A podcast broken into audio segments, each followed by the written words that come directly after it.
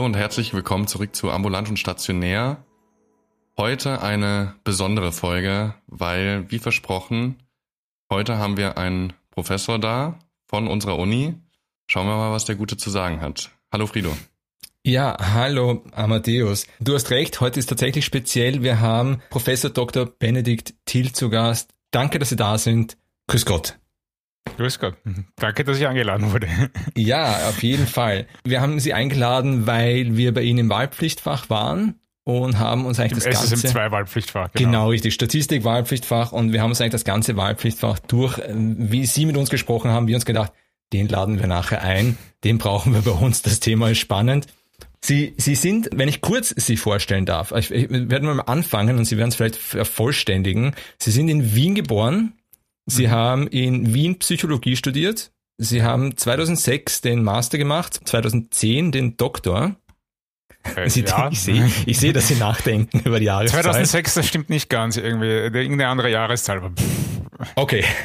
Und, und Sie haben 2016 habilitiert. Ist das korrekt? Das ist korrekt, ja. Habilitiert in Public Health, ja. Das heißt, Sie sind ein relativ junger Professor, vergleichsweise. Ja, wobei assoziierter Professor, eben nicht kein voller Professor. Also das ist okay. äh, der Unterschied ist, es gibt auch Professuren, die wirklich ausgeschrieben werden mhm. wo dann international eine Ausschreibung stattfindet und dann hat man sozusagen seinen Lehrstuhl oder eine wirkliche Professorenstelle. Das war bei mir nicht der Fall, sondern also assoziierte Professoren sind sozusagen Leute, die intern aufgestiegen sind. Das ist dann, wenn man eine Qualifizierungsvereinbarung angeboten bekommt und diese erfolgreich erfüllt. Und dann wird man zum assoziierten Professor. Und die mhm. nächste Stufe wäre halt dann wirklich eine volle Professur zu haben. Aber insgesamt dann doch sehr ambitioniert, würde ich sagen.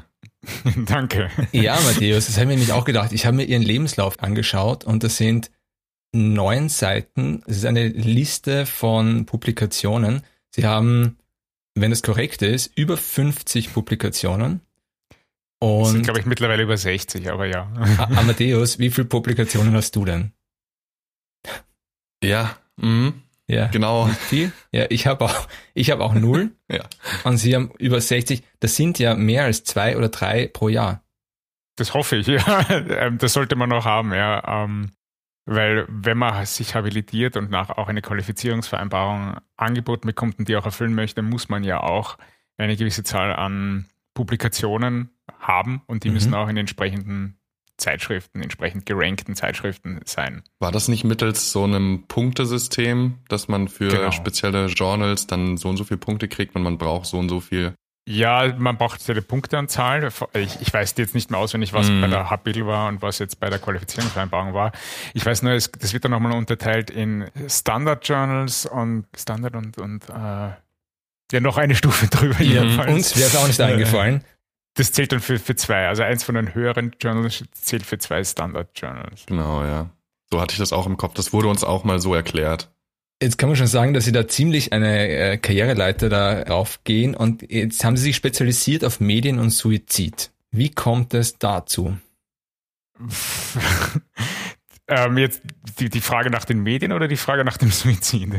Ja, beides. Also ich habe jetzt nicht alle Ihre Papers mhm. angesehen, aber es sind sehr viele in Kombination Medien und Suizid. Also das ist ja doch irgendwo Ihr Steckenpferd.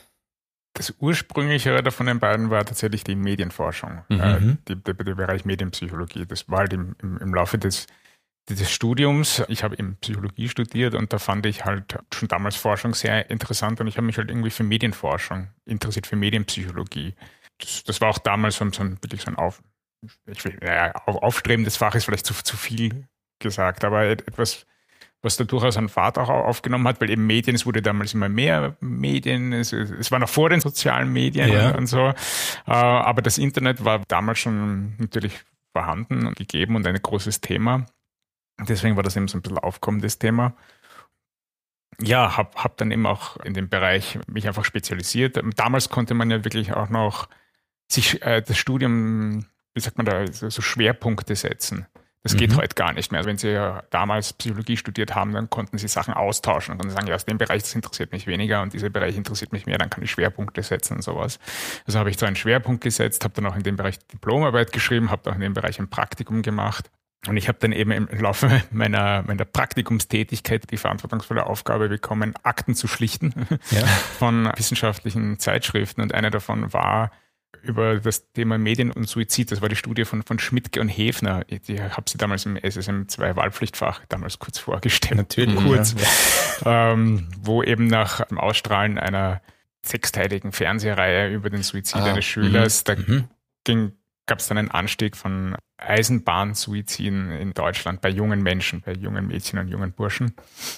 Und ich, ich fand das halt faszinierend und wollte in dem Bereich an dann auch die Diplomarbeit irgendwie schreiben. Und mein Betreuer wollte das aber nicht. Er hat gesagt, nein, das Thema ist ihm zu heikel. Und habe dann zu was ganz was anderem geschrieben. Aber nachher dann, ein paar Jahre später, ich habe dann beim gleichen Betreuer Dissertation geschrieben. Der wollte man dann für ein interdisziplinäres Forschungsprojekt hat man dann äh, hat man jemanden gesucht aus dem Bereich Medienpsychologie, der zum Thema Suizid und Medien irgendwie forscht, eine Dissertation schreibt für dieses Forschungsprojekt.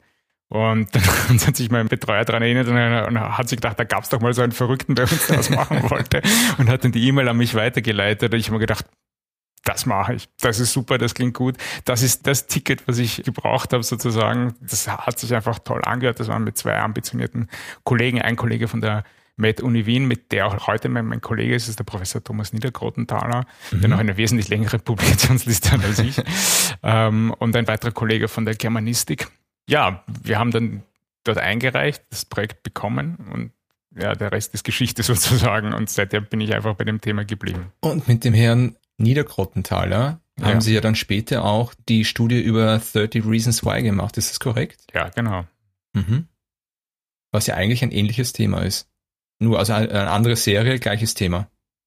Prinzipiell ja. Also die Idee, eine Serie über Suizid zu machen, wo halt der Protagonist sich das Leben nimmt, gleich zu Beginn und dann schaut man, wer war da schuld, was hat dazu geführt, wer hat und so weiter. Das ist nicht gar, überhaupt gar keine neue Idee gewesen. Mhm. Ähm, man hat es nur wesentlich äh, noch dramatischer gemacht und noch mehr auf die Sachen fokussiert, auf die man nicht fokussieren sollte. Mhm. das hat mehr oder weniger die gleiche Wirkung gehabt, wie schon die damals die Serie in Deutschland in den 80er Jahren gehabt hat. Nur vielleicht noch weitreichender von den, von den Folgen her. Und ja, hat eben auch zu einem Anstieg oder hat zu Imitationssuiziden geführt bei jungen Menschen. Glauben Sie, wissen die Produzenten das? Ich gehe davon aus, dass man es ihnen vorher gesagt hat, dass diese Gefahr besteht und ich gehe davon aus, dass es ihnen egal war. Okay. Und glauben Sie wirklich, dass das Ihnen egal ist? Also wenn ich ein Produzent einer Fernsehserie bin und da sagt mir jemand, übrigens, wenn du diese Serie machst, dann werden sich circa, hm, weiß nicht, 250 Menschen umbringen. Ah, ist mir egal. Ich kann es natürlich nicht sagen, was die mhm. Produzenten dabei mhm. gedacht haben, aber es gab Hinweise von Experten, es gab diese mhm. Warnungen.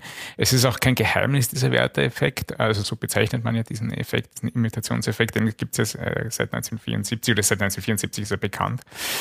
Und wenn ich halt all diese Warnungen in, in den Wind schlage, ähm, ja, welche Schlüsse soll man daraus ziehen? Man muss natürlich auch im Bedenken, dass 2017, als diese Serie da gedreht worden ist oder produziert wurde, oder released, der Release war 2017, gedreht wurde es schon davor, war halt Netflix gerade mal ein, ein, eines der ersten, eine der ersten von diesen Firmen, die gestreamt haben, die, die, die das angeboten haben und die, die zu dem Zeitpunkt auch, soweit ich informiert bin, auch rote Zahlen geschrieben haben. Und mhm. glaube ich, 13 Reasons Why war die erste Cash Cow, also das erste wirkliche, wirklich die erste eigens produzierte Serie, die da wirklich funktioniert hat, im Sinne von, dass das wirklich sehr viele Menschen sich an, angesehen haben. Und ich glaube, wenn man so ein Startup ist und diesem heiß umkämpften Markt ist, wenn man da Fuß fassen will, kann es natürlich schon sein, dass der, der, der ein oder andere Produzent mal sagt, mir ist wichtiger, dass mal meine Firma da funktioniert und dass das Konzept aufgeht, als Folgen, um die Folgen kümmere ich mich dann später mhm. sozusagen. Jetzt haben Sie den Werteeffekt angesprochen. Unsere Hörer und Hörerinnen wissen ja noch gar nicht, was das ist. Das kommt zwar im Studium im ersten oder im zweiten Semester vor,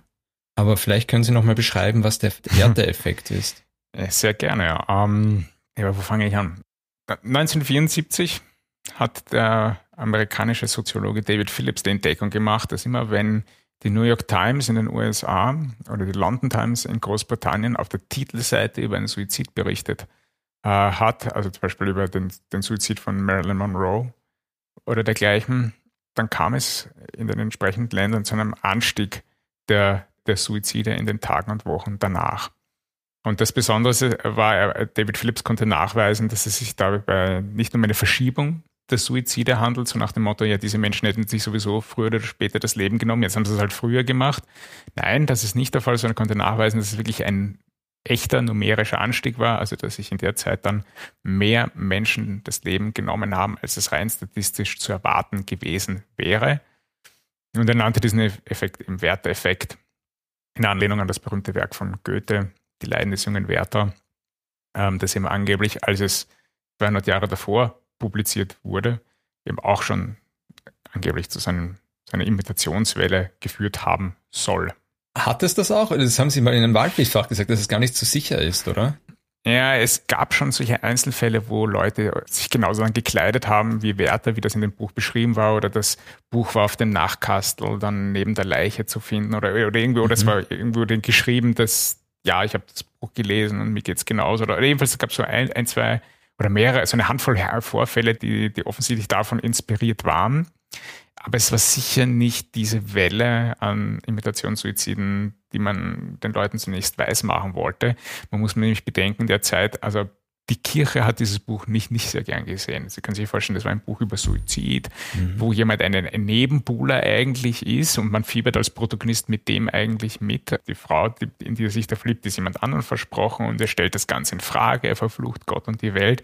Also man kann sich vorstellen, in der damaligen Zeit, zur Zeit Goethes, war das halt nicht etwas, was der Kirche sehr gut gefallen hat. Und da kam das sicherlich einem schon recht ziemlich recht äh, daher, wenn da, wenn da solche Vorfälle waren, dass man sagt, Achtung, dieses Buch ist so wahnsinnig gefährlich. Und man hat es dann in manchen Regionen in Europa tatsächlich verboten, dieses Buch. Es durfte nicht verkauft, gelesen werden, etc. Quasi die Zensur. Zensur der Kirche. Ja. Die Zensur der Kirche, ja. Könnte man da mutmaßen. Ja. ja. Und woran liegt das jetzt, dass dieser Werteeffekt stattfindet? Suizidalität entsteht nicht von heute auf morgen. Das ist auch so ein, so ein bisschen ein laufender oder schleichender Prozess. Also, man, da gibt es etwas, das nennt sich suizidale Entwicklung. Und das beginnt erstmal, dass man einfach mal drüber nachdenkt, wie werden das, wenn ich mir das Leben nehme. Das mal wirklich als mögliche ja, äh, Option überhaupt mal, dass das in den Sinn kommt, dass man drüber nachdenkt. Das ist die Phase des Abwägens. Und äh, der R, Entschuldigung, das ist die Phase der Erwägung, äh, mhm. dass man das erstmal in Erwägung zieht und dann kommt eben die zweite Phase, die Phase des Abwägens, äh, wo man wirklich so ambivalent ist gegenüber Leben und Tod, wo man wirklich nicht weiß, wie soll es jetzt weitergehen, wo man wirklich so, das sind so lebenserhaltende Kräfte und, und sozusagen so ein bisschen selbstzerstörerische Kräfte, die da so ein bisschen miteinander in einem Konflikt stehen. Mhm. Und gerade in dieser Phase können natürlich äh, solche Geschichten über Leute, die ähnliche Probleme haben, diese, diese Leute, die sie mit Suizid gelöst haben, also das, also nicht wirklich gelöst haben, aber halt äh, so darauf reagiert haben, das kann natürlich dann so ein bisschen ganz im Sinne einer Werbung auch dafür mhm. ähm, natürlich der letzte Tropfen sein, der das Fass zum Überlaufen bringt, sodass ich mich dann doch eher für die eine als für die andere Sache entscheide. Anstatt, anstatt weiterzuleben, dann doch mir denke, okay, dieser Prominente, der das gemacht hat, das, vielleicht sollte ich das auch machen, wenn das alle so machen, wenn ich ähnliche Probleme habe, vielleicht ist das. Und ich sehe, was der für Aufmerksamkeit kriegt, vielleicht wenn die Leute dann die gleiche Aufmerksamkeit haben. Und eine Erklärung, die da auch immer sehr oft herangezogen wird, ist das Lernen am Modell von, von Albert Bandura, wo man, was, was ja bekannt ist, wir lernen ja generell dadurch, dass wir andere beobachten. Und das müssen nicht unbedingt reale Personen sein, also, sondern es können auch natürlich Filmcharaktere sein, Fernsehfiguren sein, was auch immer, oder auch Buchgeschichten oder was auch immer ich sehe, wie verhält sich der? Hat er dadurch irgendeinen, ich sage jetzt mal unter Anführungszeichen, positiven Effekt davon? Hat er etwas, was bekommt er dadurch das, was er möchte oder hat er irgendein Ziel, das er dadurch erreicht? Und wenn das der Fall ist, dann übernehme ich dieses Verhalten. Evolutionär ist das schon interessant, weil Medien gibt es ja jetzt noch nicht so lange verglichen zu wie lange es Menschen gibt. Und ich meine, es macht total Sinn, dass ich am Modell lerne, aber an einer fiktiven Rolle mich zu vergleichen, ist natürlich schon interessant, dass wir das nicht wirklich differenzieren können. Ähm, Ja und nein, ja. Ist es wirklich so überraschend? Ich meine, früher, bevor es Medien gegeben hat, gab es Geschichten gab es schon immer, dass sich Menschen Geschichten erzählt haben. Und wenn man so will, ich meine, auch in der Bibel sind ja so viele Vergleiche und Geschichten. Das ist ja auch mehr, da geht es mehr um die Lehre daraus und die Leute sollen ja daraus lernen, aus diesen vielleicht fiktiven oder nicht fiktiven Geschichten. Darüber kann man jetzt äh, streiten, aber mhm. jede, jede von diesen Gleichnissen ist ja auch irgendwie so, hat ja auch so eine, so eine, so eine, so eine moralische irgendwas, was die Leute daraus mitnehmen oder lernen sollen. Deswegen finde ich das jetzt nicht so überraschend oder auch neu. Es ist nur jetzt wesentlich leichter, sich mit diesen äh, Menschen zu identifizieren, wenn die jetzt, wenn ich die wirklich so sehe, als ob das reale Personen wären und die sich, die, ja, äh, Film und Fernsehen haben natürlich den Vorteil, dass sie eben auch noch technisch, vor allem auch mit den heutigen Gegebenheiten, dass wir wirklich in dieser Welt dann wirklich eintauchen können. Das war vielleicht gar nicht auch vielleicht am Anfang gar nicht so einfach, wo es noch alles Schwarz-Weiß-Fernsehen war mhm. und diese, diese Sachen. Das ist mhm. natürlich heute, wo ich mit dem riesen Farbfernseher mhm. und LED und QED und wie diese ganzen Sachen heißen, da und, und Dolby Surround, dann kann ich ja richtig in dieser Welt abtauchen. Das geht natürlich heute wesentlich leichter. Ist es realer dadurch, dass die Darstellung realer ist? Ich kann mich halt leicht identifizieren mhm. mit der Person, mit der Situation. Ich kann mehr mitfühlen ich kann, kann da wesentlich mich mehr in diese Situation reinversetzen. Und was ja ganz klar ist, ähm, je, je, mehr ich mich in eine Geschichte hineinversetze, umso eher übernehme ich auch diese Emotionen. Also sind sicher, wenn Sie da eine traurige Geschichte sehen, wesentlich trauriger, wenn Sie sich mit dieser Figur und dieser Situation identifizieren können, als wenn Sie jetzt das, wenn das nicht der Fall ist, wenn sie sich denken, ja, das ist ja, ist ja ganz fiktiv oder das ist ja irgendwas anderes oder. Ist das so? Also ist es, ist es, macht tatsächlich die die High Definition und das Around macht es das glaubhafter, wenn ich auch ein Buch lese über das Thema. Also Medien sind Medien gleich Medien. Äh, wenn ich jetzt mir einen Film anschaue, hat das den gleichen Werteeffekt, wie wenn ich ein Buch lese. Weil im Buch muss ich mir das ja selber ausmalen. Eben nicht. Es hat zwischen Mediengattungen ist prinzipiell natürlich zu unterscheiden man hat eben dieses Abtauchen funktioniert wahrscheinlich oder ganz sicher sogar beim, bei Film und Fernsehen wesentlich besser als bei einem Buch. Und deswegen wissen wir auch, dass Fernsehen wesentlich stärkere Effekte hervorrufen kann. Das heißt nicht, dass es nicht auch einen Werteeffekt geben kann bei einem, bei einem Buch. Also wenn ich jetzt beim Buch lese über Suizid, heißt es, kann das schon sein, dass das jemand auch dadurch auf die Idee kommt, sich selbst das Leben zu nehmen. Aber erstens mal, der Effekt ist nicht generell nicht, nicht so stark, nicht so groß, als wie vielleicht bei Film und Fernsehen. Zweitens habe ich auch nicht diese, dieses große Medium. Bücher sind, sind kein Massenmedium. Mhm. Fernsehen aber schon. Das heißt, ich kann mit ziemlich äh, wenig Aufwand relativ viele Menschen erreichen. Das kann ich mit einem Buch auch nicht. Und natürlich ist die technische Machbarkeit nicht das einzige Kriterium. Natürlich, wenn Sie eine komplett äh, eine Geschichte haben, mit der Sie sich überhaupt nicht identifizieren können, das überhaupt nicht Ihre Welt ist, dann kann, kann die Technik noch so gut sein, dann hat das wahrscheinlich auch keine Wirkung. Mhm. Aber es macht es halt noch ein bisschen verführerischer, in diese Welt abzutauchen, wenn nicht nur die Geschichte so passt, dass ich mich theoretisch wiederfinde, sondern wenn ich wirklich de facto durch die Technik auch noch dann da drinnen bin. Mhm. Ich weiß nicht, inwiefern Sie sich damit beschäftigt haben, aber wie sieht's aus mit Videospielen und deren Einfluss auf Suizidalität? Ah, ich meine, da gibt es ganz wenige Studien dazu. Das äh, meistens wieder dann bei Videospielen fokussiert die Forschung auf Aggression, mhm. Gewalt, Terrorismus, Attentäter und der, dergleichen. Weniger auf Suizidalität, weil ich sage jetzt mal 99,9 Prozent der Spiele ist nicht das Ziel des Spiels, sich, sich das Leben zu nehmen. Es gibt tatsächlich auch Videospiele, wo das das Ziel ist, aber das sind dann doch Spiele, die de facto keiner spielt. Das sind so ein kleiner Zeitvertreib, die spielt man zehn Minuten, dieses Spiel, und dann hat sich's auch schon. Ja, muss aber dazu sagen, dass gerade früher in den 80er, 90ern das Spiel Lemmings Lemminge. natürlich ganz große. aber auch da, was ist das Ziel des Spiels? Die Lemminge zu retten. Ja, das stimmt. ich habe das Spiel auch gespielt. Ja, ja. Es ist ein super Spiel. Es ist aber mehr so ein Strategiespiel eigentlich. Ne? Es hat nicht, man will ja die Leute retten dort mhm. und, und, das, und man identifiziert sich ja nicht mit den Lemmingen da eigentlich. Ja. Man denkt sich nicht, ja, ich bin einer von diesen Lemmingen. Eigentlich denkt man sich, die Lemminge sind doof und muss es irgendwie da ja, retten. Ich bin der Gott, der sie leitet. Ja. Genau, also lieb, aber blöd, aber ja. und deswegen, man hilft ihm dann halt irgendwie und, und man ist eher der schlaue Typ, der sich denkt, ah, ja. ich, ich weiß ja, wie das geht, dass, mhm. dass ich dass ich die meisten davon retten kann. Ja, ich meine das eher so in dem Sinne, ähm, dass sich jemand heroisch äh, sein, sein Leben gibt, um andere zu retten oder wie auch immer. Märtyrer sind, meinst du? Genau, oder? ja. Mhm. Ja, das geht halt wieder mehr so in Richtung Attentäter dann wieder. Okay. Mhm. Da, wo es sicherlich Studien gibt dazu. Aber das Problem mit diesen Studien ist halt, es gibt zu wenig, mein Gott sei Dank, zu wenig mhm. Inzidenzen, mhm. also zu wenig Attentäter, ja. ähm, so dass man das nicht wirklich erforschen kann. Wenn man sich anschaut, jetzt bei, bei Studien, was sind so Prädiktoren, also Vorhersagefaktoren, wie wird jemand zum Attentäter? Mhm. Da muss man sagen, das sind halt sehr, globale oder, oder, wie sagt man da, ja nicht sehr aussagekräftige Faktoren. Also, da wird zum Beispiel genannt, ja, wenn man männlich ist, wenn man unter 30 Jahren ist, wenn man viel Videospiele spielt, wenn man äh, schlecht in der Schule ist und so weiter. Mhm. Ja, gut. Vor, also vor 20 Jahren hätten wir schon mal diese vier Faktoren auch auf mich in, in dieser ja, Kombination auf, zugetroffen. Ich wollte gerade sagen, auf mich ja. auch. Ich habe all diese Punkte hätte ich abgedeckt, ja. Und wahrscheinlich 90 Prozent, 80 Prozent, keine Ahnung, auf, auf sehr viele junge Menschen hätte das mhm. zugetroffen. Das ist halt auch keine Vorhersagekraft und deswegen ist das Videospielen wahrscheinlich per se, weil eben, weil die Inzidenz zu gering ist, mhm. äh, kann man da nicht wirklich was draus ableiten. Mehr, es, wird, es wird so sein, dass diese Attentäter auch diese Videospiele gespielt haben, aber es erklärt zu wenig, als dass man damit was anfangen könnte. Also es ist keine Kausalität. Vielleicht sogar, aber es nicht nachweisbar.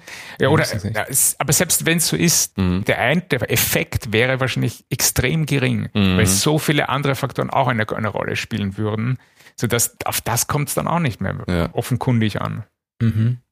Was mich so überrascht ist, dass der Werteeffekt in so kurzer Zeit schlagend wird. Das heißt, wir brauchen ja gar keinen ganzen Film schauen. Wir müssen uns ja nicht bei Netflix über Binge-Watching stundenlang das anschauen, sondern es reicht ja ein Zeitungsartikel. Ein kurzer, ein kurzer Bericht, oder? Ja, naja, das würde ich jetzt, das würde ich jetzt so nicht sagen. Wie gesagt, man, es ist ja nicht so, dass jetzt nicht suizidale Menschen, die überhaupt jetzt in keiner Krise stecken, jetzt auf einmal ein, über so einen Artikel stolpern und sagen, ja. ups, äh, oh, ah, okay. Gute Idee.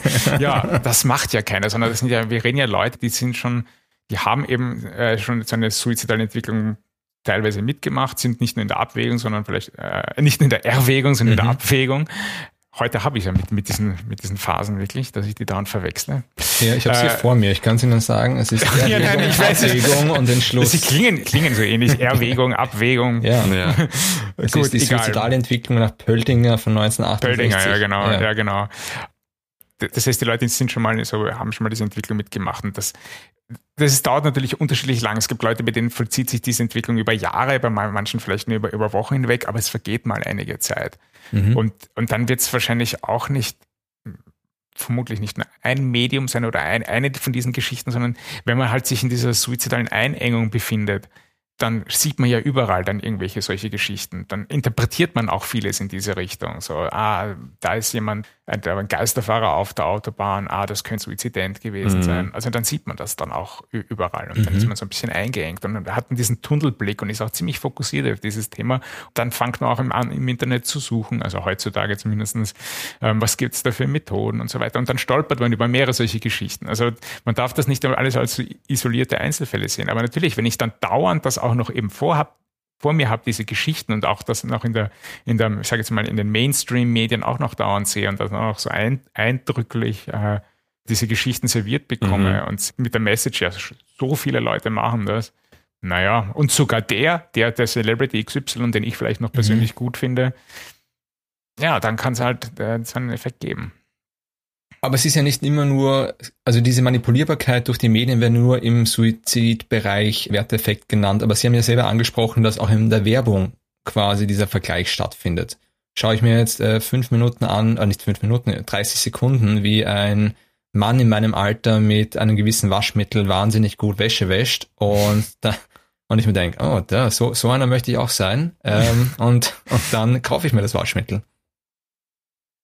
Und was also, ist jetzt die Frage da? Nein, ist keine Frage. Ich bin nur der Meinung, dass wir so wahnsinnig äh, leicht manipulierbar sind durch die Medien. Das, ich finde das immer wieder überraschend, wie schnell wir durch Vergleiche äh, uns äh, irgendwie an diese, diese Role Models halten. Und die müssen nicht mal lange in unserem ähm, Zeitfenster sein. Es reicht, wenn die kurz auftauchen und ich denke mir, hm, das ist ein gutes Bier. Das mit der Zeit, wie gesagt, das will ich in Abrede stellen, weil, wie gesagt, sie schauen jetzt nicht nur einen Werbespot, sie schauen seit in jedem Fall 35 Jahren Werbung wahrscheinlich an und es sind ja immer wieder die gleichen Werbebotschaften, die sie da so haben. Ne? Äh, ja. es, sind, es ändern sich nur die Firmen, aber selbst die sind wahrscheinlich noch immer die gleichen wie, mhm. wie, wie, vor 20 Jahren. Wir sind auf alle Fälle sehr manipulierbar und äh, aber auch nur bis zu einem gewissen Grad. Ist jetzt auch nicht so, wenn wir jetzt eine irgendeinen Werbespot sehen und dann kaufen wir gleich sofort dieses Produkt.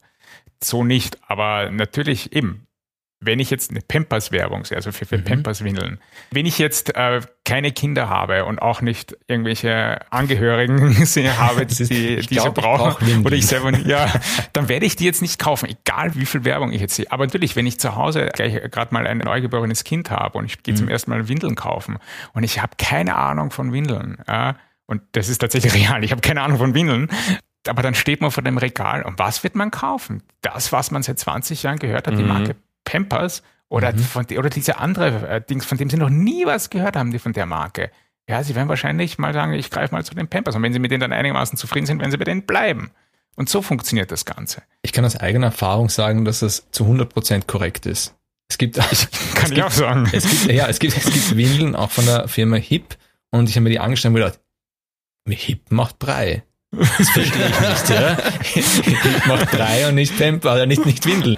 Und, aber auch und, das ist ja schon mal eine geile Assoziation. Ja. Das ist schon mal, aber die machen Brei. Allein das ja. ist ja schon mal eine unbezahlbare äh, Assoziation, die sie da gehabt haben. Weil dann sind sie wahrscheinlich, selbst wenn sie die Windel nicht gekauft haben, dann sind sie halt weitergegangen und haben gleich das Essen dafür gekauft, das halt nachher dann in den ja. Windeln landet. Nur halt das eine von Hip und das andere von Pampers oder was auch immer. Ja, ja genau. Jetzt aber zurück zum Werteeffekt. Es gibt ja nicht nur den Werteeffekt. Genau sondern auch den Papageno-Effekt. Ganz genau. Das ist ein bisschen der umgedrehte Effekt, wenn Sie so wollen, der positive Effekt dazu. Gleichermaßen, also wenn ich jetzt Geschichten in den Medien präsentiere oder, oder rezipiere, die jetzt davon handeln, wo jemand sich in einer suizidalen Krise befunden hat, irgendwelche Schwierigkeiten gehabt hat, aber dann in der Lage war, diese Schwierigkeiten zu überwinden und einen Weg aus dieser Krise gefunden hat. Diese Art von Geschichten, die haben einen protektiven Effekt. Die äh, reduzieren nachweislich Suizidalität und, und senken die, die Suizidrate. Problem ist nur, der, diese Geschichten sind halt wesentlich seltener vorzufinden als die anderen, aber diesen Effekt gibt es tatsächlich auch und man hat den eben Papageno-Effekt genannt in Anlehnung an Mozarts Zauberflöte, mhm. wo der Protagonist Papageno, das wissen die wenigsten, auch mal kurz so eine suizidale Krise durchlebt. Er möchte sich erhängen, weil er denkt, er hat seine geliebte äh, Papagena äh, verloren. Aber dann wird er daran erinnert, dass das seine Probleme auch nicht wirklich löst, wenn er das macht. Und dann mhm. schneidet er sozusagen den, den Strick durch, macht dann weiter und, und bewältigt dann seine Krise. Und eine Anlehnung an das. Und als Gegenstück zum Bert-Effekt haben wir das Papageno-Effekt genannt, was auch, glaube ich, ziemlich catchy ist. Ja, das passt. Wie sind Sie da drauf gekommen? Das ist ja viel, das ist ja viel jünger, das Wissen, als den Werte. Werteffekt kennt man schon lange den Werteffekt gibt man seit 1974, also ja. der ist eben von David Phillips äh, definiert, weil 200 Jahre davor eben dieser, dieser Effekt von Goethe war, ne? mhm. äh, von Die Leiden des jungen Werther. Und der Papagen-Effekt, den haben wir 2010 entdeckt. Das ist tatsächlich ein Effekt, den wir in Österreich als erstes beschrieben haben. Äh, das war Professor Niedergrotenthaler mit mehreren Kollegen, darunter auch ich. Da sind wir halt einmal zusammengesessen, um diese Publikation zu besprechen. Da sind wir zusammengesessen in der Wiener Werkstätte äh, für Suizidforschung. Äh, eine, die, die ich zusammen mit Professor Niedergrottenthal und anderen Kollegen gegründet habe. Das war eben in den ersten Jahren, war auch diese Publikation und äh, da sind wir zusammengesessen und haben diesen Effekt zum ersten Mal wirklich ja, sozusagen realisiert mhm. und haben, haben uns gedacht, wie, wie nennen wir jetzt diesen Effekt? Und da gab es halt Vorschläge aus allen ähm, Richtungen. Und ein anderer Kollege, das war der Kollege Gernot Sonneck, mhm. der mittlerweile emeritiert ist. Der war lange Zeit Professor an der Meta-Uni Wien und Institutsleiter äh, von der medizinischen Psychologie am Zentrum für Public Health. Hat sich daran erinnert, dass es mal so eine, dass Erwin Ringel mal äh, im Volkstheater eine, einen Vortrag gehalten hat, äh, wo er aus Opern immer wieder so Beispiele aus für Suizid oder Suizidalität gebracht hat wo dann wirklich auch so ein Sänger dann auf die Bühne gekommen ist und dann die entsprechende Arie dazu gesungen ist. Und einer davon war immer etwas Positives, wo eine Krise bewältigt worden ist, und das war eben tatsächlich die Zauberflöte. Mhm. Papageno, wo er sich eben erhängen möchte und dann diesen Strick durchschneidet. Und er hat sich daran erinnert und so sind wir irgendwie auf diesen Papageno-Effekt gekommen. Erwin Ringel, es gibt den Erwin Ringel-Preis. Der wird von der ÖGS, glaube ich, vergeben. Haben Sie zweimal bekommen? Die, die Wiener Werkstätte hat den zweimal bekommen. Ah, die, ja. Wiener Werkstätte, ah, okay. Was ist diese Wiener Werkstätte? Ja, das ist die Wiener Werkstätte für Suizidforschung, ähm, ist eine interdisziplinäre Plattform von Wissenschaftlerinnen und Wissenschaftlern zum Thema Suizidforschung und Suizidprävention. Hat sich daraus ergeben, dass es tatsächlich in Wien und Umgebung, also äh, sehr viel äh, Forschung eigentlich zu diesem Thema betrieben wird, zum Thema Suizidalität. Also ich glaube, jeder hat jetzt gedacht, dass sie sagen, dass in Wien und Umgebung sehr viel Suizidalität, also sehr viele Menschen sich suizidiert haben oder sowas, dass deswegen. Ganz im Gegenteil. Also wir haben in Wien im österreichischen Schnitt eine eher niedrigere Suizidrate. Mhm. Also das ist, wir sind das Bundesland mit der niedrigsten, also zum Vergleich. Rate, also die ja, Rate ja. natürlich. Also nicht in, in absoluten Zahlen, aber äh, mhm. in pro 100.000 Einwohner. Aber wir haben sehr, sehr viel Suizidforschung tatsächlich. Vielleicht ist das irgendwie historisch gewachsen, keine Ahnung. Da war dann die, die Idee äh, kommen, dass man das eben, dass man das eben so einen Verein macht. Also die Wiener Werkstätte für Suizidforschung ist ein Verein, wo man sozusagen sich auch trifft, wo man sich auch austauscht, eben äh, aus dem interdisziplinär, um sozusagen ein bisschen darauf aufbaut und so äh, zusammen auf Ideen zu kommen und eben ja, genau solche Sachen dann zu realisieren, solche Projekte und, und schaut, wie kann man Forschung auch zur Policy machen, dass das irgendwie auch umgesetzt wird und derartiges. Und die gibt es jetzt auch schon seit 2007, 2008, so glaube ich, so um, um den mhm. Dreh. Mhm. Also auch schon äh, über zehn Jahre, fast 15 Jahre. Sie haben eben gesagt, dass die Suizidrate in, in Wien doch recht gering ist im Vergleich.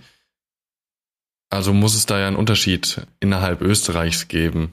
Gibt es da, ja. wie sieht das aus innerhalb Österreichs? Ja, das ist immer die Frage, die ich meinen Studierenden stelle, mhm. vor allem auch im SSM 2, ja. wo, wo, ich, wo ich dann immer besonders viel Freude habe, wenn ich die herumraten lasse und vor allem auch immer begründen lasse, warum das ist, weil da kommen die, die ärgsten Vorurteile und Stigmatisierungen zutage. Ja, wir waren mittendrin, ich erinnere mich. Ich erinnere mich an die Frage von Ihnen und ich mhm. erinnere, wie wir geraten haben. Da habe ich mir den meisten Spaß, muss ich zugeben.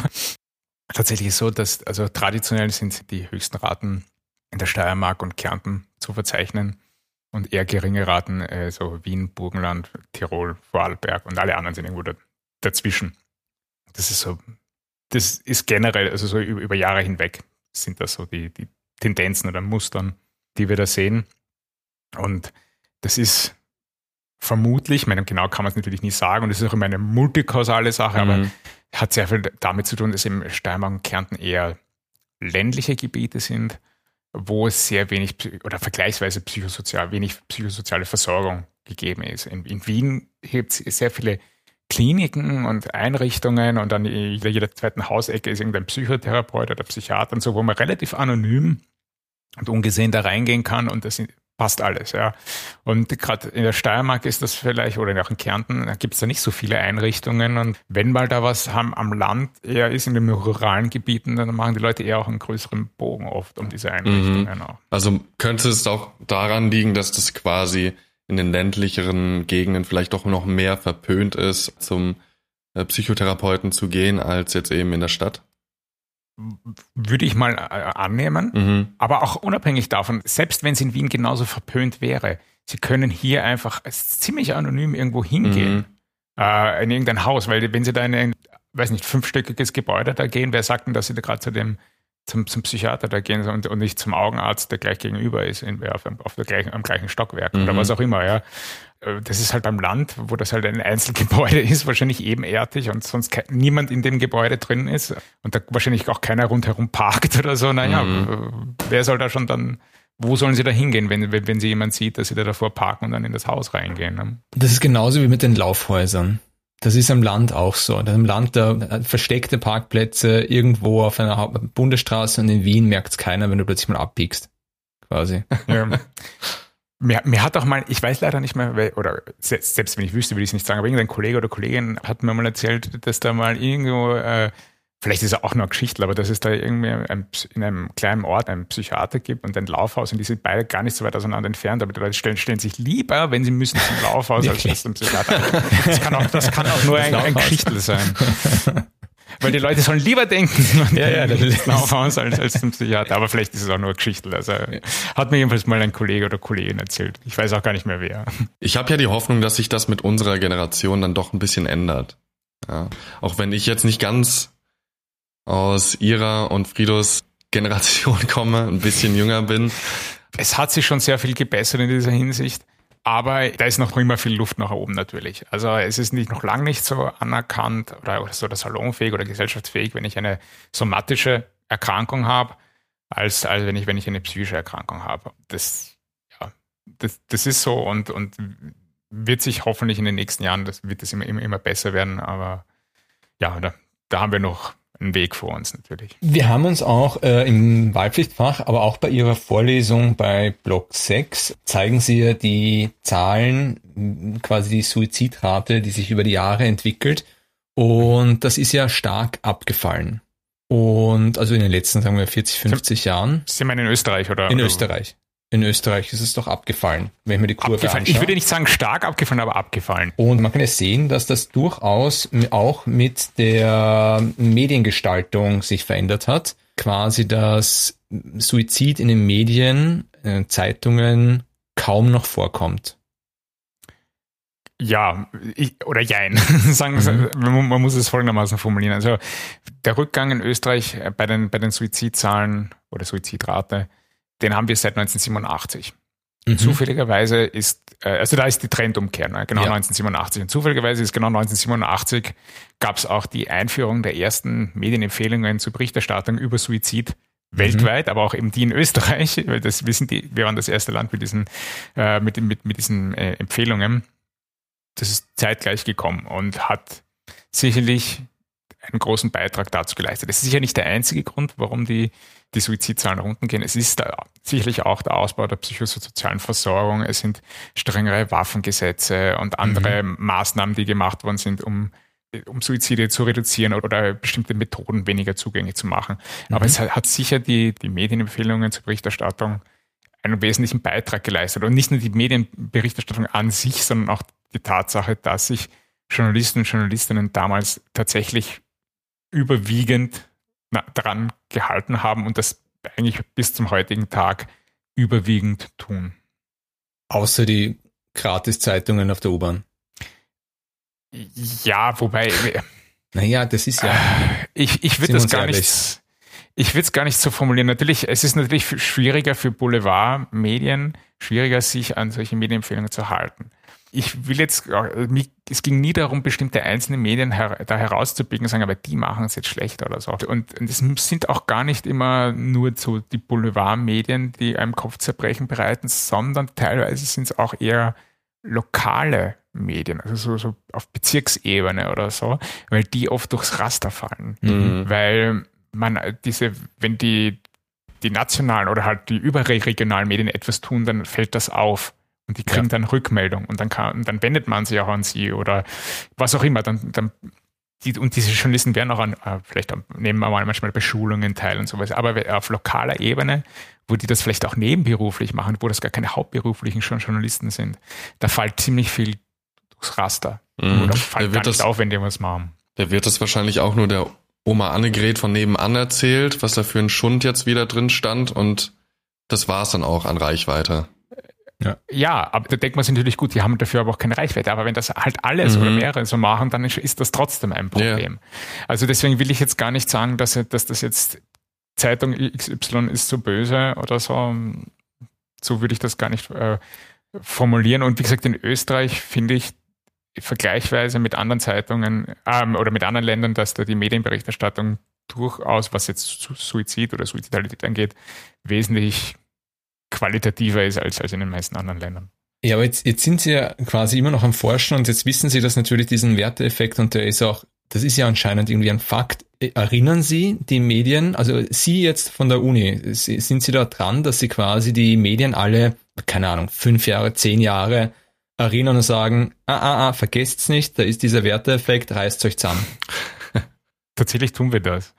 Das ist, weil äh, sobald sie aufhören, das zu tun, gerät es auch in Vergessenheit. Das sehen wir auch bei anderen Ländern, die dann, wenn sie, nachdem sie die Medienempfehlungen, sagt man da, implementiert haben, dann keine Follow-ups gemacht haben. Mhm. Da sieht man auch, dass dieser Effekt dann nachlässt. Das muss man machen in irgendeiner Form. Am Anfang hat man wirklich immer diese, wie sagt man da, diese, diese äh, Einladungen zu der Presse hat man alle paar Jahre wieder gemacht, sodass man immer da wirklich so, eine, so einen kleinen Kongress oder eine kleine Tagung veranstaltet hat, wo man die eingeladen hat und dann nochmal wieder darüber aufgeklärt hat und so man hat auch immer wieder vielleicht auch, wenn irgendwas, irgendeine Berichterstattung besonders unter Anführungszeichen schlimm war, dann haben der eine oder andere Kollege auch schon mal eine E-Mail geschrieben mhm. mit dem Hinweis darauf. Zwei Sachen, die in den letzten Jahren beigetragen, dazu beigetragen haben, dass sich das alles noch ein bisschen vereinfacht hat oder, oder noch ein bisschen noch verbessert hat, war einerseits, dass man die Medienempfehlung zur Berichterstattung über Suizid in den Pressekodex mit aufgenommen hat. Das heißt, damit haben die Journalisten und Journalistinnen eigentlich anerkannt, also in ihre eigenen, ihre eigenen Richtlinien das mit aufgenommen. Und das heißt, man kann sie dann aber auch entsprechend darauf hinweisen, hallo, das sind eure eigenen Richtlinien, ihr habt selber mhm. gesagt, das ist guter Journalismus, wenn ich mich daran halte. Und das, weil früher war das ja nicht so. Früher sind mhm. halt irgendwelche aus Mediziner oder Psychologen gekommen und gesagt, hallo, hallo. Äh, und dann sagen die natürlich, ja, äh, freie, freie Journalismus und so, äh, was ja auch wirklich ein Punkt ist. Aber wenn das jetzt in ihrem eigenen Pressekodex steht, mhm. müssen sie sich auch selber dran halten. Und dann wird das auch, schauen die auch ein bisschen mehr selber drauf, dass man sich auch immer an, den, an die eigenen Richtlinien hält. Und der zweite Punkt, etwas, was wir jetzt mittlerweile seit zwei Jahren haben, ist ähm, der Papageno Medienpreis, der in Österreich mhm. verliehen wird. Und zwar immer am Suicide Prevention Day, World Suicide Prevention Day, das ist im September, 10. September, glaube ich, wenn ich mich jetzt nicht täusche. Er wird immer verliehen und ähm, da wird sozusagen der unter Anführungszeichen qualitativ beste Artikel zum Thema Suizidprävention aus, ausgezeichnet. Den gibt es seit zwei Jahren und, und das hilft natürlich auch so ein bisschen, so die Werbetrommel jetzt automatisch dafür zu rühren, wo dann auch die Journalisten auch immer wieder erinnert werden, ah ja, da gibt es ja diesen Preis und dann gibt es offensichtlich auch diese Richtlinien, ne, Medienempfehlungen und, und so weiter. Das wäre meine nächste Frage gewesen, weil wenn wir jetzt so viel wissen über den Werteeffekt und quasi, wie wir das verhindern können dann, und jetzt wissen schon seit über zehn Jahren über den Papageno-Effekt, dann ist es ja mindestens genauso wertvoll, das in die Medien zu transportieren. Also vielleicht auch in Filme und so weiter. Also ja, das ist halt ein bisschen die, die Schwierigkeit. Natürlich ist das möglich. Aber es erfordert natürlich wesentlich mehr Kreativität. Mhm. Weil wir haben ein Schema F, dass wir, wie wir Geschichten er erzählen oder irgendwas im Fernsehen zeigen, wie, wenn eine Geschichte mit, mit Suizid endet. Mhm. Also es ist wesentlich kreativ anspruchsvoller, etwas neu zu schreiben, das dann komplett diese, diesem Schema F widerspricht. Und deswegen ähm, ist es natürlich für Produzenten wesentlich einfacher, das schon immer Dagewesene zu machen. Mhm, ja. Ich sage jetzt mal, Jugendliche gerät eine Krise, nimmt sich das Leben und alle fragen sich, warum. Mhm. Ja, über 13 Reasons Why oder Tod eines Schülers. Eben ein Erzählmuster, das es schon immer wieder gegeben hat und auch immer wieder funktioniert hat. Es ist schwieriger, halt mal was zu entwerfen, was komplett anders ist. Und dann habe ich die Prävention am Ende, die Bewältigung und trotzdem aber etwas, eine Möglichkeit, die Leute bei der, bei der, bei der Stange zu halten, dass es trotzdem spannend bleibt. Das ist halt eine Herausforderung. Es ist sicher machbar, aber es verlangt halt wesentlich mehr Kreativität. Und man muss halt ein besserer Autor und, und Drehbuchautor sein, als wenn ich Ersteres schreibe. Ja klar, ich meine, Drama hilft natürlich in den Medien. Und wenn man natürlich dann 13 Reasons Why kein Selbstmord passiert ist, ist natürlich dann das natürlich ein bisschen dramafreier. Verstehe ich schon. Ja, aber ich meine, es heißt nicht, dass es nicht Möglichkeiten gibt, das trotzdem anders zu gestalten. Man, man braucht halt ein bisschen mehr man muss halt mehr Energie aufwenden und, für, und vielleicht ja mehr Kreativität. Mhm. Also ich muss ja sagen, ich habe die, die Serie auch geschaut. Soweit ich mich dran erinnern kann, wird das auch noch in anderem Sinne, jetzt nicht auf Suizid bezogen, aber auf ähm, das Ausüben von Gewalt gegenüber anderen Menschen, dass da so äh, schon so bisschen äh, dieser positive Effekt äh, versucht wird anzuwenden, im Sinne von, dass dann quasi Freunde einschreiten und ihn oder einen der äh, Darsteller halt aufhalten, irgendwie eben Gewalt gegenüber anderen einzusetzen. Das ist aber eher, glaube ich, in der zweiten, dritten genau. Staffel oder mhm, sowas. Richtig, ersten, genau. Ja, ja, wir reden ja von der ersten ja, Staffel. Ja, ich, ich sag nur, dass es halt eben auch. Äh, das war sicherlich auch eine, eine Konsequenz dessen, ähm, nehme ich auch weil es halt an. dieses, dieses Medienecho gegeben hat, weil natürlich Netflix hat konnte dem natürlich jetzt auch nicht entkommen, hat ja da einen riesen äh, Backlash gehabt. Ähm, Richtig. Also, ja. und, und das wird auch, so wie ich gehört habe, auch noch weitere, weitreichendere Konsequenzen noch haben. Aber ah, wirklich? Also man, man munkelt, dass zumindest eine, eine Klage in Vorbereitung wäre gegenüber Netflix. Mhm. mhm. So wie Gesetze oder, oder halt oder wie, wie Gerichtsverhandlungen oft in den USA ausgehen, kann ich mir schon vorstellen, dass es da auch schon mal zu einer empfindlichen Verurteilung kommen könnte. Durchaus möglich, Aber ja. Das ist Mhm. natürlich alles offen und, und schauen wir mal, wie das, wie, wie das wirklich ist. Aber ich bin sicher, dass diese Anpassungen von Netflix, also Anpassungen, dass das, dass das ein bisschen äh, äh, darauf zurückzuführen ist. Und mal, was sie ja auch gemacht haben, sie haben dann die bei der ersten Staffel auch nochmal nachträglich zensiert. Ah, Äh, okay. Ach, tatsächlich. den Suizid, ja, sie sehen jetzt nicht mehr, wie die Protagonisten sich wirklich, wie sie wirklich sich dann das Leben nimmt. Also Mhm. der, ursprünglich war, der, war die Methode sehr genau, sehr detailliert Mhm. zu sehen und Ja. auch gleichzeitig aber geschönt, detailliert, aber geschönt. Also Ja. mit wenig Mhm. Schmerzen verbunden eigentlich. Mhm. Und das hat man jetzt rausgeschnitten. Also das sind wirklich, äh, wenn man sich heute anschaut, man kann gar nicht mehr die Originalversion sehen, wenn man es nicht irgendwie aufgezeichnet hat. Mhm. Und das ist tatsächlich einige Sekunden kürzer, nicht mehr zu sehen. Okay. Das wusste ich gar nicht. Aber Ich habe die macht Serie gar schon nicht Sinn. gesehen. Ja. Mhm. Ich, ich, weiß- ich gar nicht, was da genau so genau passiert. Ich habe das verpasst. Ich, ja, Aber ja, wir müssen, ja, ja, wir müssen nicht drüber reden, sondern ich, halt- ich habe das halt, ich habe das verpasst, ich habe es nicht gesehen. Ja, vielleicht schaue ich es mir nochmal an. Mm, der Unterschied, also was glaube ich auch noch sehr fatal war, ich meine, an sich, jetzt mal abgesehen vom Inhalt, war halt die Serie sehr, sehr gut gemacht. Das war Mhm. wirklich State of the Art, wie das gemacht hat mit dem Soundtrack und sowas.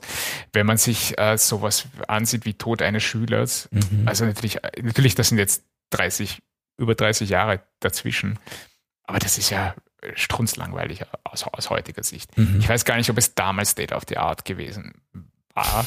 Das, das kann ich gar nicht sagen. Mhm. Ich glaube aber nicht, nicht einmal das. Also, weil ich glaube, da gab es zu der Zeit, Anfang der 80er, auch schon spannendere Sachen als das. Ja. Aber, äh, aber eben 13 Reasons Why, das war ja wirklich, das wirklich State of the Art von der Produktionstechnik Mhm. her Mhm. einfach. Und das hat es natürlich auch noch sehr fatal gemacht. Ich finde es interessant, dass sie dann doch in der zweiten Staffel dann doch in die, eher in die Prävention vielleicht gegangen sind, dem, wenn das In so Anführungsstrichen. ist. Also in Prävention das ist immer das noch ist halt sehr- übertrieben, aber, Ja. aber Ich würd das nicht- ist das, ich würd nicht so weit haben. gehen. Die sind Ja. ein bisschen zurückgerudert in, in der Darstellung auf jeden Fall. Ja. ja und Die, ich weiß nicht, wie ich jetzt die Überleitung bekomme, aber ich habe das. Ich wollte Sie noch fragen, eine ganz schlechte Überleitung, aber Sie, sind, auch mal Sie sind ja im ersten Jahr, kommen Sie ja zu den Studenten Ja. einer Vorlesung und erzählen das alles. Sie erzählen quasi, Im Kleinen, so, geht- so detailliert mache ich es wieder auch nicht. nein, nein, aber Sie machen einmal eine Vorlesung und erzählen Sie über den Werther-Effekt und den Papageno-Effekt und und es geht auch, wir haben diese Übung gehabt mit quasi Stress im Studium und Ja. Das ist, im, kommt ja quasi im ersten Jahr vor. Warum ist es wichtig, dass Medizinstudenten das im ersten Jahr hören? Ähm, weil allein schon das Medizinstudium sehr, sehr stressig ist. Mhm. Und äh, ja, deswegen ist es, glaube ich, wichtig, dass man, wenn man so eine Lehrveranstaltung macht, so wie wir sie machen, dass sie gleich mal zu Beginn ist und nicht irgendwie am Ende. Ähm, was war eigentlich die Idee dahinter? Also für die, die es nicht wissen, ist ähm, bei dieser Lehrveranstaltung Umgang mit eigenem Stress geht es darum, wirklich den Studierenden selber ein Handwerkszeug zu geben, wie kann ich mit Stress umgehen. Sie ist hier darauf vorzubereiten, dass es eben ein, das Studium, aber auch später der, Beruf sehr, sehr stressig sein wird, Mhm. dass das insofern gefährlich ist, weil das eben zu Burnout, zu Depressionen, zu Suizidalität führen kann. Dass man dagegen aber auch etwas tun kann, dass, dass es da Möglichkeiten, Wege gibt, mit diesem Stress umzugehen und ihn, ihn einfach auch irgendwie auch äh, selber äh, auch anzuregen, was kann ich da tun, dass sie selber sich wirklich mal Gedanken drüber machen, zum ersten Mal ernsthaft, was, was, kann, was könnte ich dann tun und dann vielleicht für sich eine Lösung da schon mal finden und drüber nachdenken und dann ähm, das dann vielleicht auch einsetzen können im, im, im Verlauf des Studiums. Ich muss ja ganz ehrlich sagen, einer der, der größten Dinge, die ich gelernt habe im Studium, ist tatsächlich zu wissen, dass nach einer stressigen Zeit auch wieder eine gute Zeit kommt. Tatsächlich. Also da, wenn, wenn dann kommt da Block 9 zum Beispiel, Mhm. die Block 9 Woche, die wirklich die eine nach dem anderen umhaut, st- stresstechnisch und mich auch. Ich werde es nie vergessen, wo ich mir gedacht habe, okay, also wir haben jetzt von Montag bis Freitag Block 9 und am Donnerstag werde ich sicher ziemlich kaputt sein. Und ich war Montag zum Mittag vollkommen im Eck. Ich war einfach zerstört Montag zum Mittag und habe nicht, also diese Woche war für mich persönlich ein Horror.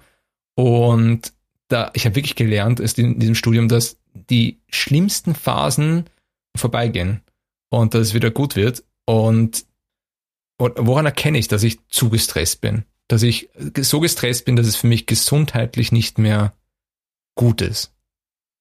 Ähm, na gut, wenn Sie diese Lehrveranstaltung gemacht haben, müssen Sie jetzt eigentlich das wissen. Ja, das ist schon zwei Jahre her. Das heißt, das heißt, Sie haben das noch gemacht, bevor, bevor es dieses alles in, on, in online Ja, ja. okay. Ja, genau. Mhm. Ja, immerhin, dann, dann war es ja, naja, die letzten zwei Jahrgänge werden das jetzt, also der, der, der letzte Jahrgang hat es ja nicht so gemacht und der Mhm. diesjährige Jahrgang wird es auch nicht äh, live erleben, sondern die bekommen das alle jetzt nur online, leider. Ähm, was ein bisschen dramatisch ist oder halt schade ist bei, bei dieser Mhm. Lehrveranstaltung. Aber woran erkenne ich es? Ja. Da gibt es mal natürlich, dass ich dann selber merke, ah, ich meine, selber diese, diese Leistungseinbußen habe, dass ich mal Mhm. sehe, ah, ich, ich komme da nicht hinterher, ich habe da einen Stress. Es liegt, ähm, es kommt auch zu diesem, zu, zu einer Depersonalisierung, dass ich dann zum Beispiel auch Patienten dann ähm, immer mehr als, als Objekte wahrnehme, dass ich die gar nicht mehr als, als Menschen sehe, als, als, äh, ja, als Patienten, sondern dass, dass ich mehr wie, wie sagt man da, ja, wirklich wie o o Objekte behandle oder auch, auch Kollegen. Die müssen, gar nicht äh, äh, Patienten sein, aber dass ich da sehr, sehr zynisch bin, dass ich die ja, einfach über den hinwegfahre. So, so- Aber das ist doch das, was ich die ganze Zeit im Krankenhaus sehe. Also im Krankenhaus ist, sieht, man Ärzte, die zynisch sind und die Patienten sind keine Patienten, sondern die Patienten sind, werden als Krankheiten angesprochen. und sind dumm oder was auch immer. Ja, genau. Ja, genau. Der nervige Patient auf der 4. Ja. Ja. Ja, na gut. Ja, jein, also eben, das ist auch mal der, der Grund, warum es diese Lehrveranstaltung gibt, um Mhm. das ein bisschen zu, zu sensibilisieren und dass man eben schaut, dass vielleicht ab einem gewissen Zeitpunkt mal eine, dass eine neue Generation nachkommt, die das vielleicht nicht mehr ganz so drastisch sieht. Mhm. Gleichzeitig muss man natürlich sagen, für, für manche Ärzte ist es natürlich auch eine Art taschender Coping-Mechanismus, dass man das tut. Das ist auch Mhm. ein bisschen eine Abgrenzung. Weil wenn ich jetzt auf der Onkologie bin und in einem Bereich bin, wo viele meiner Patienten Patienten sterben werden, ja, dann, dann ist natürlich das auch ein möglicher Coping-Mechanismus, dass ich die versuche, nicht zu nah an mich ranzulassen. Man muss nur unterscheiden, was davon ist es. Nimmt es überhand, dass das alle, alle sind nur noch blöd und alle sind, äh, hat es eine, eine wirklich negative Auswirkung auf die Art und Weise, wie ich mit denen umgehe, wie ich sie behandle, auf, auf meine Therapie gleichen oder eben nicht? Oder ist es wirklich nur etwas, dass ich sage, ich will die nicht zu, ne, zu nah an mich rankommen lassen? Das ist halt eine, ein schmaler Grad, wenn, wenn man so will. Okay. Wenn ich jetzt das Wissen habe quasi über diese Sachen, über Stressoren, über Suizidalität, quasi, das in einer Lernveranstaltung lerne, wenn ich äh, mich jetzt zum Beispiel mit diesem Podcast damit auseinandersetze, wissen Sie, reduziert sowas Stress oder fördert es vielleicht sogar Stress oder ist es egal? Ähm, es ist auf keinen Fall egal. Mhm. Inwieweit so eine Lehrveranstaltung etwas bringt, das werden wir noch sehen, weil das muss natürlich noch evaluiert werden, da muss dazu geforscht werden. Das lässt sich jetzt noch nicht sagen. Mhm. Das werden wir erst in ein paar Jahren wissen, ob das etwas gebracht hat. Das heißt, da kann ich dazu mal noch gar nichts sagen. Ähm, ich denke aber, dass es etwas bringen wird, weil das, da greife ich wieder zurück auf Werbung und Medien und, und generell. Ähm, es gibt das, was mi, das nennt sich Media Literacy. Mhm. Das ist einfach die, wenn ich weiß, wie funktionieren Medien, wie funktioniert Werbung. Und das ist ein Grund, warum man das den Leuten vermittelt, weil ich ihnen dann mal, das ist schon mal der erste Schritt in die Richtung, dass ich ein gewisses Handwerkszeug gebe, dass sie da ähm, lernen, damit umzugehen, dass, dass ich eben schon mal weiß, wie funktionieren Medien, dass ich nicht mehr wie auf den plumpesten Trick reinfalle, so, so, sozusagen. Sowas gibt's ja auch. Und, und, das, und das funktioniert schon nachweislich, wenn ich den Leuten mal vermittle, was ist überhaupt Werbung und wie, was sind so Mechanismus, dass man zumindest ein bisschen besser geschützt ist oder zumindest ein bisschen einen protektiven Effekt hat. Natürlich, das macht jetzt nicht alles wett, natürlich, aber es ist der erste Schritt in die richt- richtige Richtung, wenn, wenn man so will. Wenn wir gerade schon beim Stress sind, Ärzte und Ärztinnen haben natürlich auch recht viel Stress im Beruf, würde ich behaupten. Hat das irgendwie einen Einfluss auf die Suizidalität oder und wenn ja, warum? Oder gibt es da irgendwelche bekannten Gründe für? Also es ist ein Faktum, dass Ärzte und Ärztinnen ein höheres Suizidrisiko haben wie der Durchschnittsmensch so, sozusagen. Woran das jetzt liegt, das kann man jetzt natürlich nur, nur mutmaßen, aber es wird vermutlich daran liegen, dass, äh, dass es ein sehr stressiger Beruf ist, wo man äh, sehr viel Arbeitsstress hat wo man aber auch eben mit, mit sehr viel Leid und Trauer äh, zu tun hat, äh, weil man halt auch, je, nach, je nachdem natürlich, in welchem Bereich man arbeitet, aber hier mit, mit sterbenden Menschen zu, mhm. zu tun hat, mit, mit sehr traurigen Lebensgeschichten auch. Äh, das spielt sicherlich eine Rolle. Dann ist es auch so, dass natürlich diese Menschen, die, die in diesen Berufen arbeiten, auch Zugang haben zum Beispiel zu, zu Substanzen. Also ich sage, ich sage jetzt mal eben Drogen oder, oder mhm. anderes. Also Substanzmittelmissbrauch spielt eine große Rolle. Dadurch sich auch wieder eher zurücknehmen, zu irgendwie zurückziehen, isolierte sind, damit es keiner merkt mhm. und so weiter. Und das spielt ja sicherlich eine Rolle. Ähm, auch natürlich eine Rolle, ähm, wenn es um Suizide geht, die Kenntnisse, wie ich das mache. Mhm. Und was natürlich auch Ärzte und Ärztinnen generell haben, ist natürlich auch ein bisschen diese Helferrolle, diese, dieses Helfenssyndrom, was natürlich bis zu einem gewissen Grad gut ist, weil sonst könnte man diesen Beruf gar nicht machen, aber es kann natürlich auch leicht überhand nehmen. Das ist auch wieder dieser mhm. schmale Grad, wo es dann wieder zu viel wird. Ja, dass man uh, quasi das diese, diese, diese Fähigkeiten, die man hat, oder dieses, auch diese, diese emotionale Fähigkeit, äh, dass man die irgendwie vielleicht versucht zu containen, also einzugrenzen und nicht überhand nehmen zu lassen. Akzeptieren, dass man halt auch nicht allen helfen kann. Mhm. Dass es immer welche gibt, die da, auch wenn es noch so schlimm ist, dass auch, da, ja, das, das muss man halt auch lernen zu akzeptieren, dass, dass ich nicht jeden retten kann. Mhm. Ich kann schauen, dass es möglichst viele sind, aber ich kann halt auch nicht alle retten. Da könnte man, glaube ich, eine eigene Folge darüber machen, über das Thema. Das ist, glaube ich, groß. Ja. machen wir doch gerade. Ja, machen wir gerade. Ja, machen wir gerade. Aber das ist, natürlich ein großes Thema. Weil ich, ich habe mir das auch gedacht, als wir im Waldpflichtfach bei Ihnen gesessen sind, virtuell natürlich, da haben Sie uns Videos gezeigt von, also Filmausschnitte, wo Suizide vorkommen. Und da eben geschnitten, ungeschnitten. Da habe ich mir in der Sekunde, wo Sie das gezeigt haben, habe ich mir die Frage gestellt, weil ich mich jetzt so stark mit diesem Thema auseinandersetze, ist das gut für meine Psyche oder ist es schlecht für meine Psyche? Habe mich so ein bisschen so selbst reflektiert. Und ich habe gedacht, es ist definitiv gut, weil man erkennt, wie beeinflussbar wir sind, wie Sie gesagt haben. Und ich will nicht so beeinflussbar sein. Äh, und ich möchte nicht, dass irgendeine eine Szene von einem Video, von einem Film oder einem Zeitungsartikel mich beeinflusst, ob ich und da geht es mir noch gar nicht um Suizid, sondern einfach, dass es mir schlechter geht als vorher. Und also ich habe da so ein bisschen einen Polarity Response äh, entwickelt, der gesagt hat, sicher nicht. Ja? Also so, so geht's nicht. Ich glaube, das ist so Re Re Reaktanz oder wie man Ja, also ich habe einfach, ich habe mir gedacht, das ist, das ist so so einfach bin ich nicht zu manipulieren. ich glaube, sobald man sich dessen bewusst ist, kann man da, da natürlich drauf reagieren, nehme ich mal ganz stark an.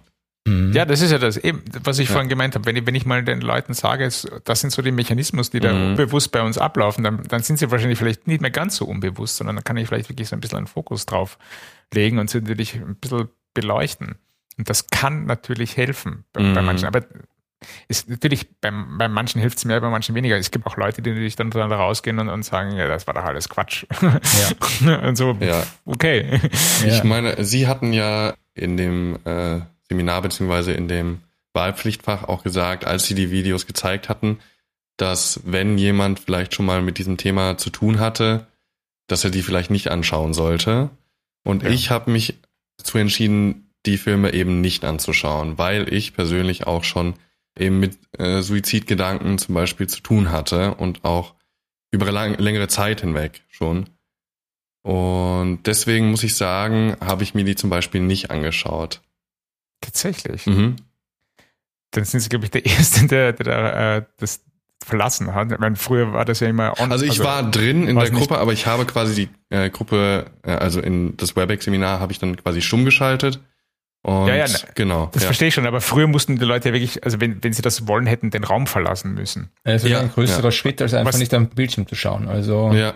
Genau, das ist halt einfacher, den Bildschirm auszumachen oder, oder mhm, ja. nicht hinzuschauen, als wenn ich wirklich den Raum verlasse. Ja, das, das sind so meines Wissens zumindest der erste, aber sehr interessant. Also, ich glaube, selbst wenn es in Präsenz gewesen wäre, hätte ich den Raum verlassen, weil ich mir einfach über des, über den Einfluss von solchen Sachen bewusst war, mehr oder weniger. Und äh, ich glaube, ich glaube, selbst in Präsenz hätte ich gesagt, okay, ich hatte mal ein Thema damit und ich glaube, für meine eigene psychische Gesundheit wäre es besser, wenn ich mir das einfach nicht anschaue. Ich glaube, das sollte vielleicht auch ein bisschen mehr normalisiert werden, dass wenn äh, man eben ein Thema damit hatte oder hat, wie auch immer, dass man auch sagen kann, hey, sorry, das ist mir gerade zu viel. Ich glaube, das fehlt vielen, diese, diese, diese Fähigkeit geht dahin, dann Grenzen zu setzen, weil man denkt, okay, damit könnte ich mich jetzt irgendwie, äh, das, könnte, das ist ja peinlich oder wie auch immer.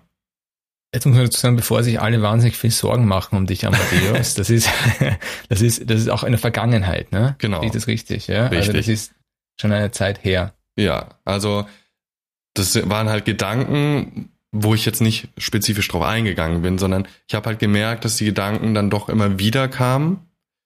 Und ich habe dann irgendwann halt festgestellt, so, das tut mir nicht gut, das ist nicht gesund für mich. Und habe dann halt geschaut, okay, was kann ich machen? Und habe mich dann halt im Endeffekt dazu entschlossen und habe gesagt, okay, alleine kriege ich das nicht weg, sage ich jetzt mal. Dann nehme ich halt professionelle Hilfe in Anspruch und habe es dann auch gemacht und muss auch sagen, dass ich, ich bin auch aktuell immer noch in Therapie, sage ich jetzt mal, aber damit habe ich das wirklich für mich persönlich sehr gut hinbekommen. Einfach mit einer dritten Person, die mir dann auch teilweise für mich sehr sinnmachende Gedanken ähm, aufgedröselt hat und hat mir dann eigentlich gezeigt, so, das ist eigentlich Schwachsinn, dass du so denkst. Ja. Ähm, denk doch mal, lass dir das nochmal durch den Kopf gehen. Ist das wirklich so? Und dann bin ich selbst drauf gekommen, so, das ist eigentlich Quatsch, das macht gar keinen Sinn, was ich da gerade denke. Und äh, das hat mir persönlich sehr geholfen, dass ich nochmal von der dritten Person, die neutral ist und natürlich eine professionelle Ausbildung hat, ähm, nochmal so ein bisschen da durchgeführt wurde. Und äh, ja. Sie haben mal gesagt, wie viele Menschen, Sie haben mal einen Prozentsatz genannt, von wie vielen Personen schon mal über Suizid nachgedacht haben. Mhm. Ja, habe ich. Äh, also nur in dieser Erwägungsphase, in der allerersten Phase. Ich glaube, Ja. die ist, das ist, also die Gedanken, dieser, was würde passieren quasi, ist relativ häufig, glaube ich. Das ist richtig. Das, das Problem ist, wie häufig es ist, lässt sich halt nicht so genau sagen. Mhm, ja, gibt, klar. es, es gibt zwar Studien dazu, aber da gibt es dann auch so eine ziemlich große Bandbreite, was da rauskommt. Also da gibt es dann zwischen, das ist dann irgendwo zwischen 70 und 90 Prozent oder so, Mhm. je nachdem, wie man das, wen man befragt und wie man es definiert. Mhm. Aber egal, ob das jetzt 70 oder 90 sind oder auch nur 65, es ist trotzdem eine höhere Zahl, Mhm. ich Ja. finde. Während ähm, Suizid, auch wenn es in Österreich jedes Jahr circa 1100 Mal vorkommt, ist tatsächlich kein häufiges Ereignis. Mhm. Man kann, Genau. muss trotzdem sagen, dass die wenigsten Leute dran sterben, sondern die meisten Leute sterben trotzdem an etwas anderem. Mhm. Genau, also was ich damit sagen wollte, es ist ja irgendwie so, dass da sehr oft äh, sich Gedanken drüber gemacht wird, aber dann sehr selten vorkommt. Genau, und, und aber Suizidgedanken sind tatsächlich sehr wohl ein sehr häufiges Ereignis. Also Ja. wir reden von einer Zahl, dass sich jemand irgendwann in seinem Leben darüber Gedanken macht, über Suizid. Also nicht aktuell, also äh, oder so, also nicht, das wäre das wäre dann viel zu hoch, diese Zahl, sondern das ist eben 70 bis 90 Prozent haben irgendwann mal in ihrem Leben Suizidgedanken. Wobei eben Suizidgedanken nicht unbedingt he heißen muss, ich bin da jetzt wirklich hoch suizidal, sondern Mhm. das heißt, ich, ich bin eben in dieser Phase der Erwägung, wo ich das mal eben in Erwägung ziehe. Und diesmal Ja. habe ich die richtige Phase Ah, gesagt. Sie, ja, ich habe extra nachgeschaut. ich habe nochmal drüber nachgedacht. Ich, ich, muss, ich glaube, ich erinnere mich auch, und zwar, also bei mir ist das, ich glaube, als ich äh, 13 oder 14 war, habe ich kann mich erinnern, da kann ich mich heute noch daran erinnern, da bin ich mal im Bett gelegen, habe gedacht, wie würde mein Umfeld reagieren? Und das war aber nur ein ganz kurzer Gedankenweg, aber ist dann genauso schnell auch wieder verschwunden und wurde als, also Amadeus, wie du vorher gesagt hast, als, also das, das kann es ja nicht sein. Abgetan, Also den Weg gehe ich nicht und gehe einen anderen Weg stattdessen. Das war, ich kann, Mhm. das war sehr kurz bei mir. Man muss auch wirklich unterscheiden, äh, Suizidgedanken sind eben auch nicht Suizidgedanken. Mhm. Ähm, es ist ein Unterschied, ob ich einfach nur mal kurz dran denke und mal mehr einfach nur überlege, ja, wie werden das? Mhm. Oder ob das wirklich sich aufdrängende Gedanken sind. Wenn ich die gar nicht haben möchte Ja. und mir die unangenehm sogar sind und die nicht mehr loskriege, wenn sich das chronifiziert, das ist ganz was anderes. Letzteres, da braucht man professionelle Hilfe. Das ist Ja. Die Red Flag, wo man sagt, das schafft, da schafft man das nicht mal alleine, da sollte man sich ziemlich schnell Hilfe suchen. Ersteres, da braucht, da braucht man jetzt nicht äh, sich, sich Gedanken machen, so, oh Gott, oh Gott, was, wie, wie, wie bin ich drauf? Ersteres, wenn das einfach nur mal drüber mal nachgedacht habe, wie, wie werden das? Das eben hat fast jeder irgendwann mal gemacht. Also wenn ich das so definiere, wahrscheinlich 90 Prozent der Leute irgendwann mhm. mal in ihrem Leben. Ja, also ich habe nochmal aus ihren Folien raus ähm, äh, nachgeschaut, was da zum Beispiel äh, Signale sind und das wären diese ähm, Signale, die in der Sprache vorkommen. Also zum Beispiel, dass depressive Menschen kurze Sätze spreche, sprechen, wenig sprachliche, sprachliche mhm. Ausschmückungen, simple Satzkonstruktionen, Gedankenarmut, ja. häufig verwendete absolute Begriffe wie alle, niemals ja. und sicher. Und Sie schreiben hier auf Ihren Folien, dass es wichtig ist, wenn man mit so etwas in Kontakt kommt, also gar nicht unbedingt bei sich selber, sondern auch bei jemand anderen, unbedingt ansprechen wenn ich sage, ich habe das Gefühl, der hat Suizidgedanken. Nur weil ich jemanden genau. finde, der hat, der hat Schwarz-Weiß-Denken und eine einfache Sprache, würde ich jetzt nicht gleich nachfragen. Vorsicht hier. Vorsicht. Du, ich, Entschuldigung, wir müssen was über was sprechen. Du hast wieder einen sehr kurzen Satz gesagt. ja, genau. Da, da muss man aufpassen. Aber also das, das eine ist, stimmt, dass sich Suizidalität auch in der Sprache sich ähm, ausdrücken kann. Aber mhm. nur wenn jemand einfache Sätze sagen kann äh, oder nur einfache Sätze sagt, verstehe, das kann auch andere Gründe haben. Ja, mhm. aber, aber es ist für, für manche neu, dass es sich da auch äußern kann. Tatsächlich, mhm. wenn ich eben diese suizidale Einengung habe, dass ich da auch kognitiv dann eben eingeengt bin, wenn man so will. Und dann habe ich mehr dieses Schwarz-Weiß-Denken und, und bin, bin weniger kreativ, denk, habe weniger Assoziationen beim Denken und all das. Deswegen ist es einfacher heruntergebrochen. Mhm. Äh, ähm, aber Sie haben vollkommen recht mit, mit dem Satz, also wenn ich mal das Gefühl habe, jemand könnte Suizidgedanken haben, ist es auf alle Fälle gut, denjenigen darauf anzusprechen. Auf keinen Fall irgendwie ignorieren oder diesen Mythos nachgeben, diesen, wenn ich ihn anspreche auf, auf Suizid, dann macht es erst recht zum Sieg. Mm, okay. Effekt, weil ich ihn ja. darauf angesprochen habe. Mhm. Das ist einfach wirklich ein Mythos, das stimmt nicht. Also es wirkt immer entlastend. Es ist, wenn der keine Suizidgedanken hat, dann wird er sagen, hey, wie, mhm. wie kommst du darauf? Und dann mhm. ist es auch schon wieder gegessen. Mhm. Ja. Und dann passt's. Für den Fall, dass derjenige oder diejenige Suizidgedanken hat, wirkt das immer entlastend. Weil das, das zeigt, ah, da interessiert sich mal jemand für mich, hey, da kann ich mit jemandem drüber sprechen und so weiter. Und das allein, dass ich mal die Möglichkeit habe, überhaupt mal über meine Sorgen und Probleme zu reden, mhm. ist für viele eine entlastende Funktion mhm. einfach. Und vielleicht auch ein erster Schritt aus der Krise raus, oder? Also, dass man quasi mit ja. jemandem reden kann, dass man vielleicht den nächsten Schritt geht zu einer, einer, einer Krisenstelle, zu einer Psychotherapie und quasi erkennt, dass man über diese Phase hinwegkommt. Genau, ganz richtig. Und meistens, wenn man irgendwo anruft, das Erste, was dort gemacht wird, ist genau das, dass man mal zuhört. Ja. Mhm. Das, ist, das ist sozusagen der Schritt Nummer eins. Und das ist, äh, weil, weil viele dann, dann noch sagen, ja, aber, ja, was mache ich dann mit der, wenn der sagt, ja, er hat Suizidgedanken oder sie hat Suizidgedanken, was mache ich dann mit, mit dem oder der? Zuhören. Ja. zuhören Einfach ja. mal zuhören, was hat der für Probleme, was, äh, mhm. ähm, bedrückt den, was, was denkt er, was da seine, seine Schwierigkeiten sind. Mhm. Und dann auch eben dem einfach mal reden lassen und nicht vorschnell irgendwelche einfach Ratschläge geben. Mhm. Erstens, weil äh, man muss immer davon ausgehen, diese Person, wenn die schon so weit ist, die hat sich sehr viele Gedanken zu diesem Thema gemacht und weiß, dass das alles nicht funktioniert. Das ist irgendwie so insulting someone's intelligence, wenn mm. ich mhm. jemanden sage, ich habe Suizidgedanken und äh, ach, du musst doch nur dieses oder jenes ja. machen. Ist ja auch irgendwie auch beleidigend. Ist, ist auch irgendwie beleidigend. Mhm. Denk doch mal positiv. ja, genau. Ja. Das, genau. Nicht, ja. Oder eben auch, ja, reiß dich mal zusammen oder was. Das hilft alles nicht sondern äh, auch wenn es konstruktive Ratschläge sind, einfach mal abwarten, was derjenige zu sagen hat, mal den sprechen lassen und aktives Zuhören mal, mal betreiben. Mhm. Und dann, dann kann man auch immer äh, entsprechend nachfragen oder vielleicht auch mal vorsichtig nachfragen, ja, hast du schon mal dieses oder jenes versucht oder, oder so. Mhm. Aber eben nicht im Sinne von, du brauchst doch nur dieses oder jenes mhm. tun, sondern einmal nur mal nachfragen, die Situation abzuklären. Und dann, und wenn man sieht, das ist halt wirklich irgendwas Gravierendes, das kann man nicht äh, so schnell lösen, dann kann man ja anbieten, dass man irgendwie professionelle Hilfe aufsucht, dass man mal zusammen oder sich mit dem informiert oder keine mhm. Ahnung, dann kann man das noch immer. Aber der erste Schritt ist mal zuhören einfach. Ich glaube aber auch, dass es ein guter Tipp ist, also quasi mit der Person. Also vielleicht an der Hand nehmen und den ersten Schritt einleiten. Das könnte helfen, ja. Ja. Wenn es das für sich nicht macht. Genau. Mhm. Matthäus. Ja, Frido. Das ist quasi unsere längste Folge bis jetzt. Ja. Sehe ich das richtig? Ja. Eine der intensiveren Folgen auch auf jeden Fall vom Thema her. absolut heikles Thema, intensives Thema, spannendes Thema. Herr Professor, wir wollen Sie gar nicht länger nötigen als notwendig. Es war ein Fest, ja, vielen Dank. diese Folge mit Ihnen zu machen. Wir haben unglaublich viel gelernt. Wir haben unglaublich viel bei Ihnen auch schon im Wahlpflichtfach gelernt und auch damals bei der Vorlesung. Es kann sein, dass es nächstes Jahr einen höheren Ansturm, noch einen höheren Ansturm für Wahlpflichtfach geben wird. Werfe ich jetzt mal hier in den Raum. Das würde ich aber gar nicht merken. Richtig, weil es ich sind, hab mir das es sind ja gedacht, maximal ja. 15 Leute und ich kriege das gar nicht mit, wie beliebt oder unbeliebt das ist. Äh, Aber es war, also ohne Frage, war das unglaublich interessant, was Sie Ja. erzählt haben. Ich sag vielen Dank. Dankeschön. Vielen, vielen Äh, Dank. Amadeus, wir sehen uns in zwei Wochen wieder. Wir sehen uns in zwei Wochen wieder. Es ist meine Ehre für alle da draußen. Ihr kennt uns schon. Macht weiter, wie ihr seid und was ihr macht. Consistency ist die Key.